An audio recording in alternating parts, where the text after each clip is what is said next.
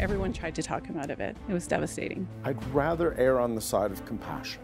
In a divided world where millions of people are struggling to live amid the worst pandemic in 100 years, some people are choosing to hasten their own deaths through a medical professional. Death and dying is all around us, and yet we don't speak about it much.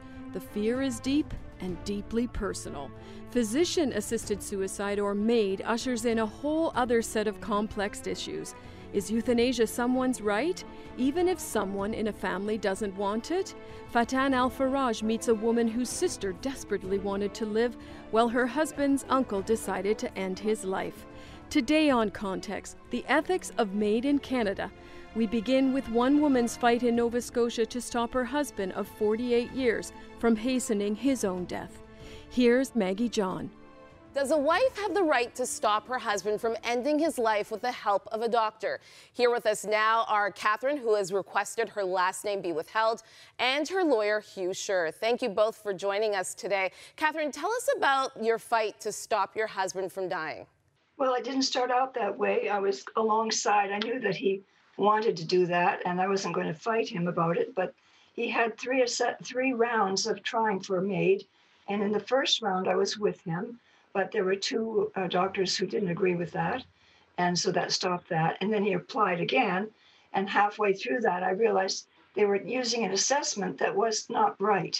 And uh, he, he has uh, hypochondriasis, and that leads to anxiety. And that anxiety can give uh, psychosomatic symptoms.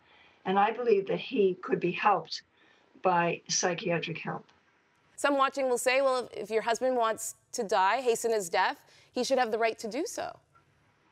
Well, I saw something wrong with the system of MAID as well. It just didn't seem right to say that he would be dying of cerebral vascular disease in six months when he only has mild dementia and moderate cerebral atrophy. That doesn't seem right to me. It was a put up job. And so that really, the red flag came on when that happened. Okay, so you have taken this all the way to the Nova Scotia Supreme Court. Tell us where this case stands right now. We're waiting for a, a decision that says that we could uh, have the doctors come into court with affidavits of their medical um, notes on what they did with Jack and to discuss that and to see how they missed the hypochondriasis. Okay, Mr. Scher, I'm turning to you now. Tell us about where the case stands. I know that you were in court last week. Uh, what are the implications here? There's two requirements. One, the person has to have capacity to make a decision, and secondly, their death must be reasonably foreseeable.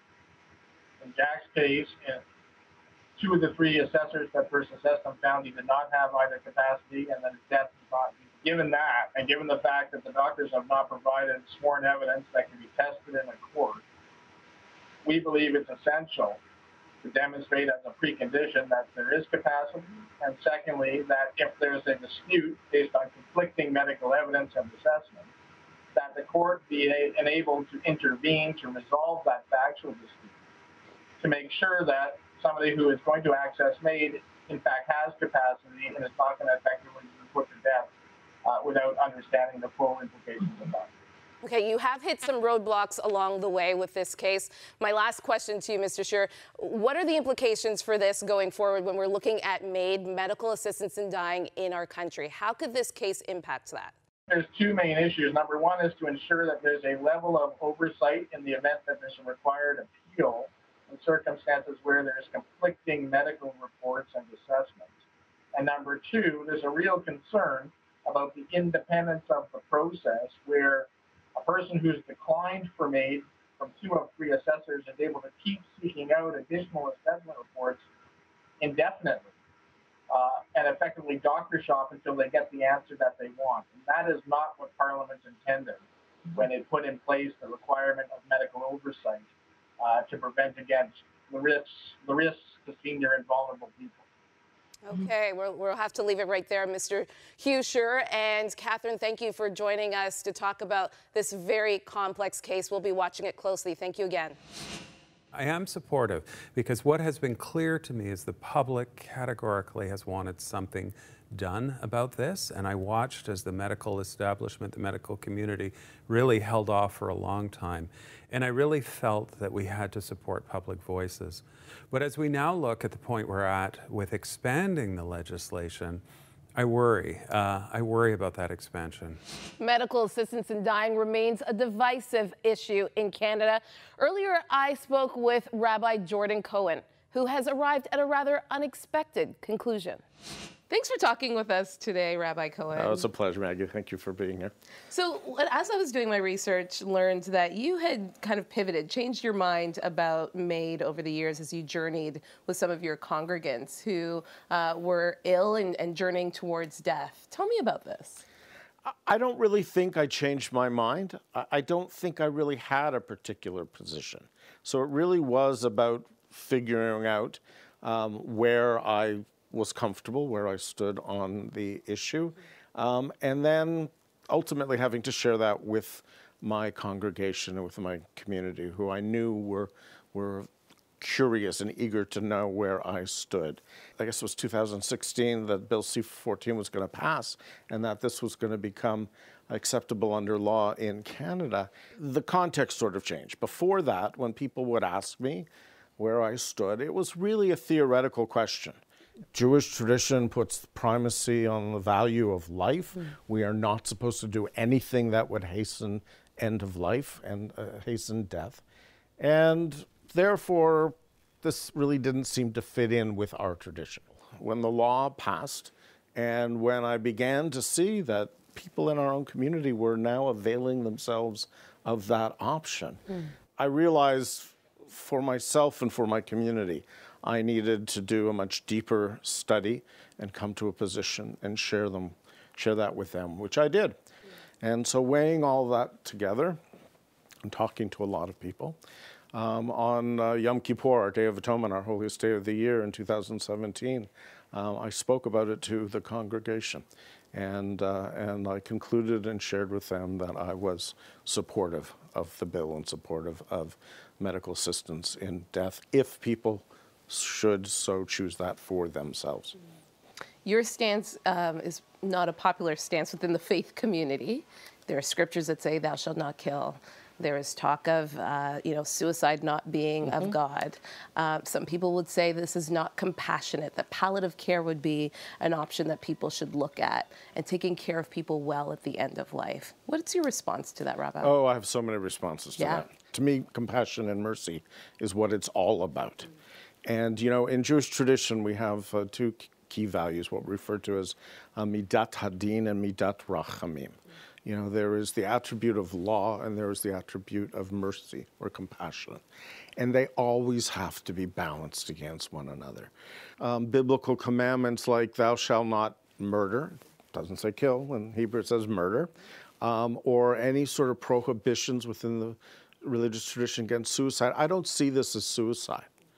Um, I see this as a very conscious choice, and that's where Jewish tradition and Canadian law come into conflict. Jewish tradition sees personal choice in terms of life and death almost as irrelevant.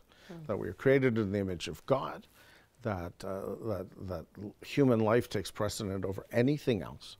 In the book of Ecclesiastes, it says there's a time to be born and a time to die.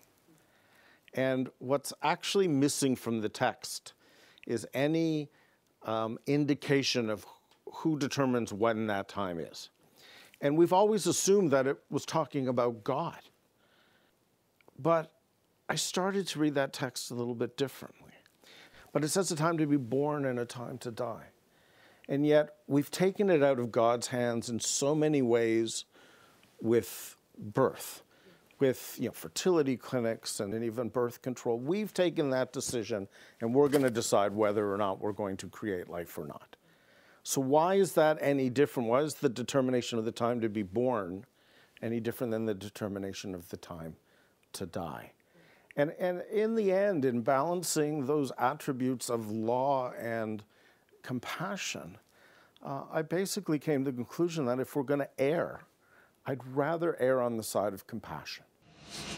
14,000 people have died with the assistance of a medical professional since MAID went into law in 2016. Since then, a court ruling in Quebec has challenged the current legislation, causing Justice Minister David Lametti to introduce a new bill that would amend parts of the legislation, specifically allowing those who might be suffering from chronic illness or disability the option to hasten their death. Vice President of the Evangelical Fellowship of Canada, David Guretzki, joins us with a unique and personal perspective on this issue. Thank you so much for joining us today, David.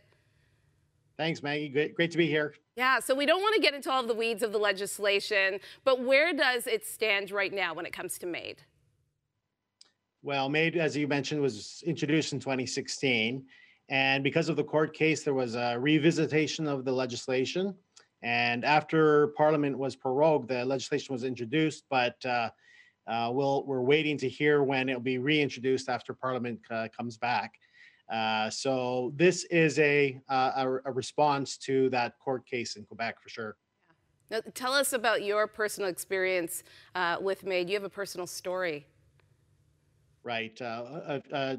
quite a few, just a few months before COVID took place, I was actually in the hospital uh, visiting my wife. My wife had a brief stay at the hospital, and uh, we actually happened to be in a room next to a an elderly woman who had requested uh, medical assistance in death, and uh, just experiencing the family coming through the room, uh, and and some of the trauma that actually, you know, took place while we were, you know, sitting on the other side of this thin curtain. it, it really opened our eyes to see uh, you know what people are facing and and uh, really what what uh, convinced me the tragedy that this this legislation has introduced into Canadian uh, life and and public policy. So, David, what do you think about Christians choosing to hasten their death? What are your thoughts on that on a faith perspective? Well, from a, uh, from the Evangelical Fellowship of Canada and, and my own personal perspective, uh, I, I, understand that uh, the Christian way is always to preserve life that doesn't mean that we preserve life at all costs and to our, towards all ends. But uh, we believe that God's a sovereign God. We believe that uh, He's the one who's in control of life and death.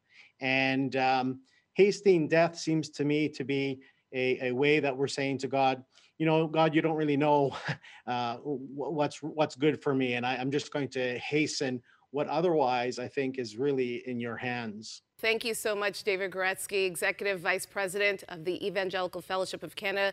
Thank you for your time. Thank you, Maggie. The heartache of losing someone close to you is excruciating. The circumstances surrounding their death is something that affects the people left behind. Context senior producer Fatin Al Faraj spoke with Colleen James about the effect MAID had on her own family.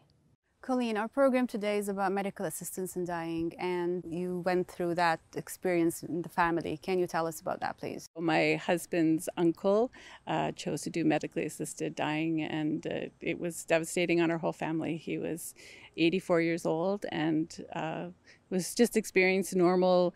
Um, uh, normal issues that seniors have. Um, uh, but he decided that he was tired and just didn't want to go on living anymore. He had a, a long term companion of 20 years, um, you know, a, a, quite a large family, two grandsons, a granddaughter that was getting married in the summer.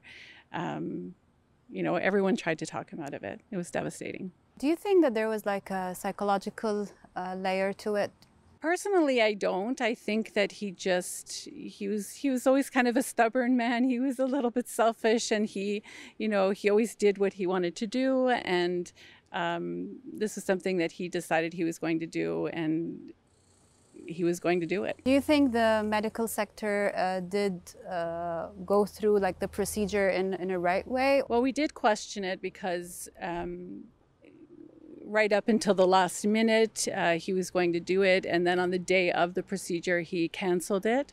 And uh, he did go to a rehab center and started rehab and was doing very well.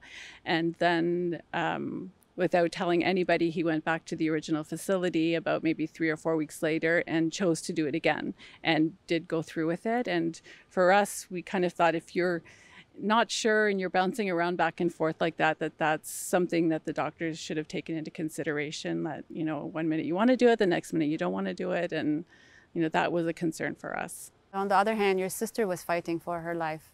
My younger sister was dying at the time and you know that was part of what made it even harder for us because you know she would have given anything to live and you know to have our uncle almost take it so lightly to choose because he was tired to end his life eh, when she would give anything to live. You know, it was very, very hard for us. And two years later, does it get any better?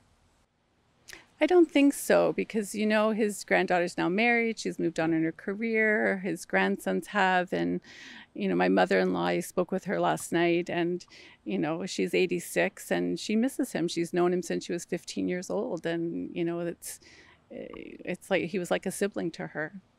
I don't know. You know, we, we still wish he hadn't done it. We wish he was still here with us. He was a big part of our family.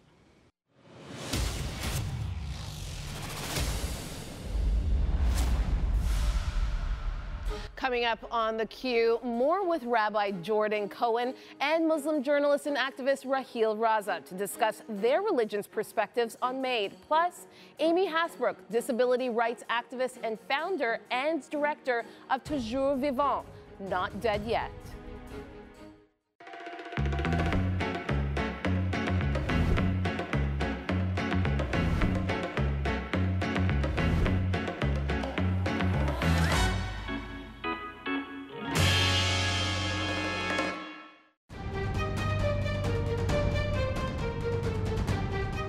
My greatest fear is that what this does to society without us even being fully conscious of it, that the day could come where we see a person with whatever challenges they may have, whether they're wheelchair bound or whatever issues they have, and we will look at that person and think, why would they do that to other people? As opposed to supporting them as another human being. And I fear that our very views of human frailty and illness will shift and, and I don't think we're fully conscious of that. With the ongoing conversation about changing and expanding MAID to include those with chronic illness and disabilities, Alex Schadenberg of the Euthanasia Prevention Coalition stands opposed to it all. He believes a culture of loneliness could be part of the reason why some are deciding to take the route of death. Thanks for joining us today, Alex. Talk to me a little bit more about this culture of loneliness. Why do you think this plays a role in the increase in medical assistance in dying? Well, what you have is a situation where there's a lot of people who are, they might have a medical condition, but because of their loneliness or their, how would you say, their social isolation, they feel that their life has lost purpose or value. And so they're asking for death to be inflicted upon them, not because they are dying or suffering so greatly, it's because they feel that there's no more purpose to living. To me, that's a very sad commentary on our society. It's a concern for sure. The Nova Scotia case, we just heard uh, from Hugh and Catherine from Nova Scotia. You're supporting this case. Why is that? Well, first of all, this great question as to whether Catherine's husband actually qualifies for euthanasia. He has uh, issues around his uh, uh, capability of consenting. Uh, is he actually terminally ill? You know, there's a lot of questions here, and this this is a case that sort of got rolled up into the whole, you know, euthanasia lobby and promoting this and trying to make this happen. And we were saying, hold on a second here. Uh, the law doesn't necessarily include euthanasia for this gentleman. Uh, the other thing about it is uh, we're very concerned about how these things are all interpreted because there were several uh, p- uh, people who assessed him who said he didn't qualify, and yet because he had two qualifications saying yes, therefore he can die by euthanasia. Well, what about the concerns of those who said no? Um, some call MAID a medical treatment. How do you describe it? Well, I don't think MAID is a medical treatment. There's nothing about giving somebody a lethal injection of lethal drugs, which is a medical treatment. They want to call it a medical treatment because then they can package it and make and make themselves feel better about it, and they can pay for it in a whole you know way of doing things, and they can say this is what we do in medical treatment cases. But it's not a medical treatment. It is about killing somebody, and that's what it's about. That's what it does. Uh, we want to make ourselves feel better by calling it MAID, medical aid in dying. Well, what it actually is is death by lethal injection. That's what we're doing. Uh, we can call it anything you want to make ourselves feel better. It's about killing somebody. What are some alternatives then for people who would want to hasten their death? What should they consider? Well, we have always believed in caring, not killing. But the prime example is the uh, a lot of people during this COVID crisis felt, uh, and there were several cases that got to the media about people who were asking for euthanasia because they were lonely. They were uh, alone. They felt that their life had no purpose or value any longer, and they were thinking that euthanasia was the answer. You know, MAID was the answer in those situations, and really the answer is a culture that cares. We've got a lot of people who need uh, community support. That's what they need. They need a compassionate community. They don't need death by lethal injection. Good insight. Thank you so much, Alex Schadenberg of the Euthanasia Prevention Coalition. Thank you for joining us today. Thank you very much.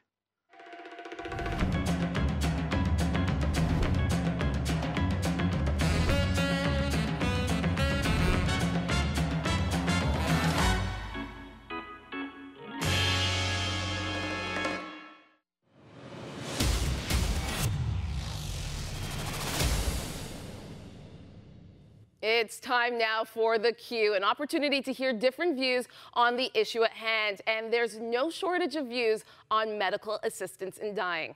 Joining us is Amy Hasbrouck, disability rights activist and founder and director of Toujours Vivant, Not Dead Yet, Rabbi Jordan Cohen, and journalist and activist Raheel Raza. Thank you all for joining me today. Amy, I'm going to start with you. You hear from a lot of people within the disability community who are afraid of the amendments proposed for the MAID legislation. Tell me why.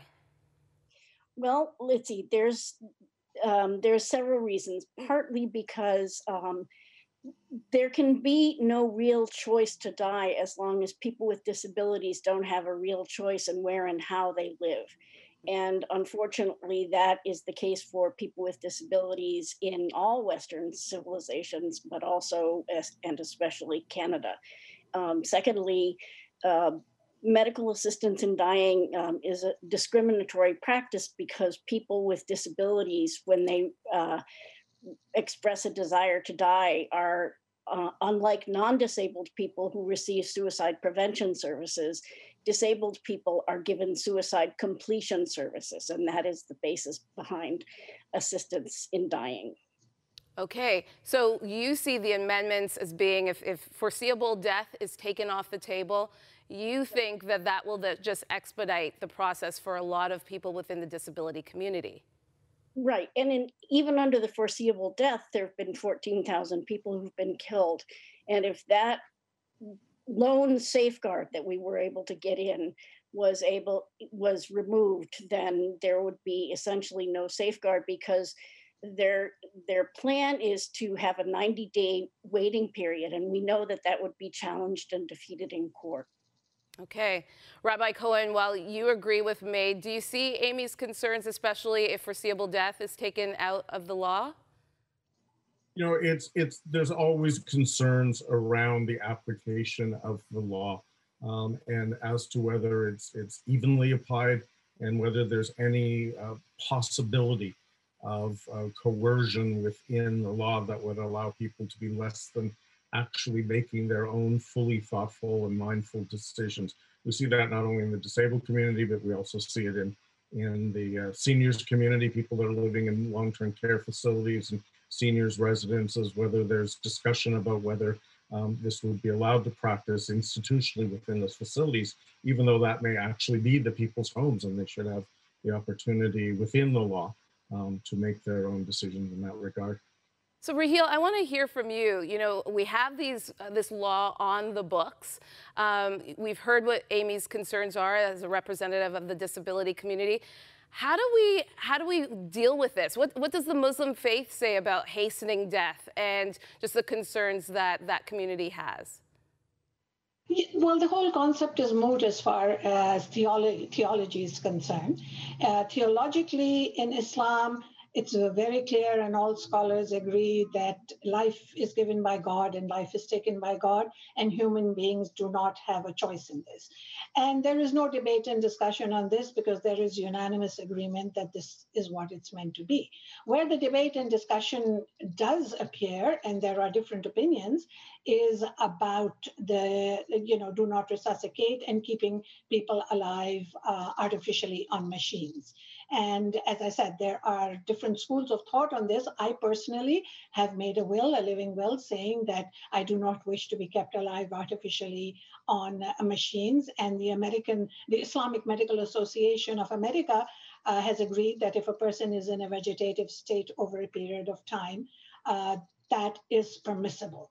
So the, it's an ethical dilemma because there is the question of, uh, you know, the the uh, re- the religious um, uh, rulings uh, and what we are faced with today because it's a new concept for many people. Yeah. Amy, do you think that this could lead to a slippery slope of, you know, there's talk of eventually, I mean, assumption that eventually maybe younger people will be able to access MAID, maybe mentally ill people. I mean, this is not in the books right now to make it clear. It is not in the amendments, but there is talk of could this lead to that? What are your thoughts, Amy? Uh, yeah, and in fact, the proposed Bill C7 would include, um, it supposedly would exclude people with psychiatric disabilities from the definition of disability, but there is no, uh, in all definitions of disability, psychiatric disability is included. And so that would be a real false, it would be a false distinction. A distinction without a difference, in other words. So to try to pretend that people with mental illness aren't people with disabilities is ridiculous.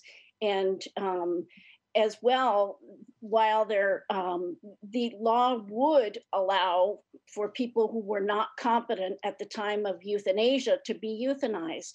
And there have been cases where people have expressed uh, a um, concern about that. Raheel, what are your thoughts on this? Could it lead to a slippery slope?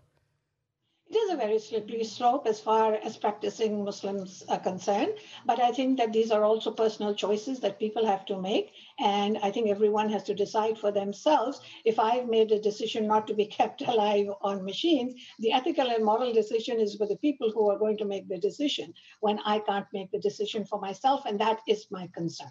Okay, last word to you, Rabbi Cohen. What are your thoughts? I'm always concerned about this notion of the slippery slope because should we make decisions now based on concerns about things being taken to an absurd um, extent sometime in the future? I think I'm I'm quite comfortable with the way Canadian laws are now, where it has to be a, a mindful choice, a thoughtful choice, an individual choice. It needs to be supported by two medical professionals, um, and there has to be free of any sort of concersion. I don't consider it suicide. I don't consider it euthanasia at all. It is a mindful choice about how one chooses to end the suffering um, at the at their end of life. And I think we all, as individuals, have that right. Okay, it's complicated to say the very least. Amy Hasbrouck, disability rights activist and founder and director of Toujours Vivant, Not Dead Yet, Rabbi Jordan Cohen, and journalist and activist Raheel Raza. Thank you all for joining us today. Thank you. Pleasure. Thank you. Death and dying is never an easy conversation to have, but we had an interesting one, a complex one today with our guests. We invite you to our website to see more information about the show. For all of us here at Context, thanks for watching. Bye.